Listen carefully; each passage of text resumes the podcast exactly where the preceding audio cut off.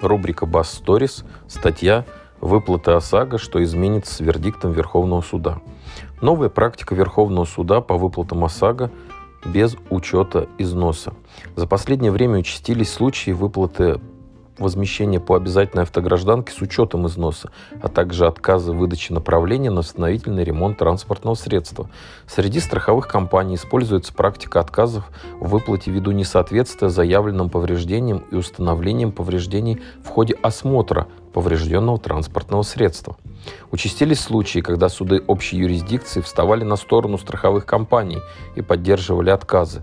Тогда истцам приходилось оплачивать дополнительные экспертизы, в том числе трассологические, с целью доказать взаимосвязь между заявленным событием и характером повреждений самого транспортного средства. Так что же определил Верховный суд России?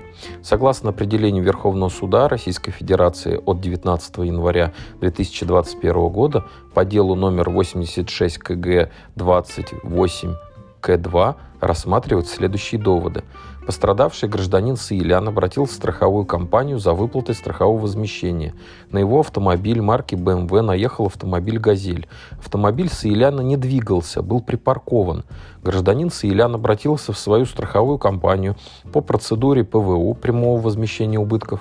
Страховая компания организовала осмотр, провела экспертизу, сделала заключение, что повреждения были получены не в результате заявленного события.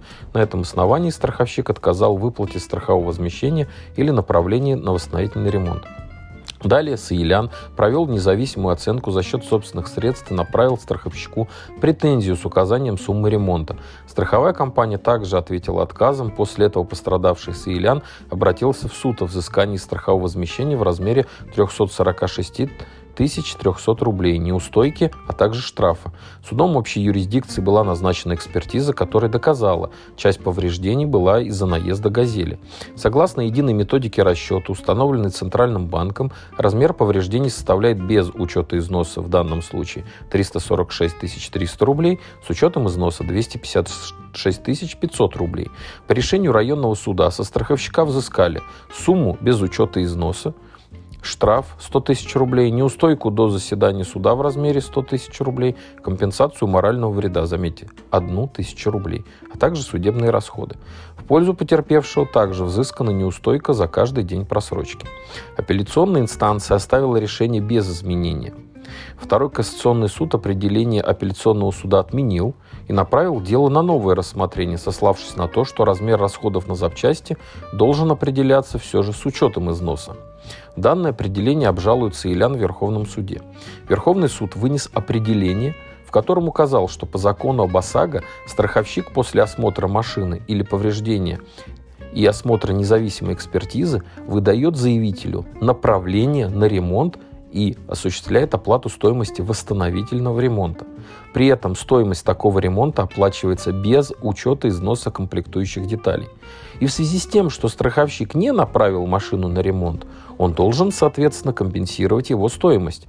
Иных обстоятельств, которые могли бы свидетельствовать о том, что страховая компания давала направление на этот ремонт, судом не установлено. Поэтому он должен возместить сумму полностью.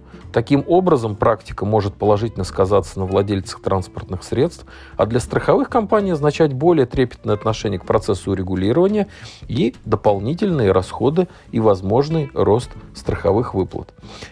Отдельно хотим обратить внимание на выплаты по моральному ущербу. Как правило, она составляет всего лишь одну пару тысяч рублей, независимо от суммы ущерба. И это стандартная практика. В некоторых случаях при причинении вреда жизни и здоровью выплаты могут доходить до десятков, редко сотен тысяч рублей. Но это совсем уже не моральный вред. В США, например, совсем иная практика.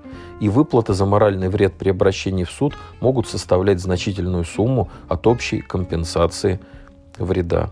Будем следить за новыми документами по данной теме и держать вас в курсе. Последние актуальные новости просто о главном на обдуманном страховании и в БАС Stories.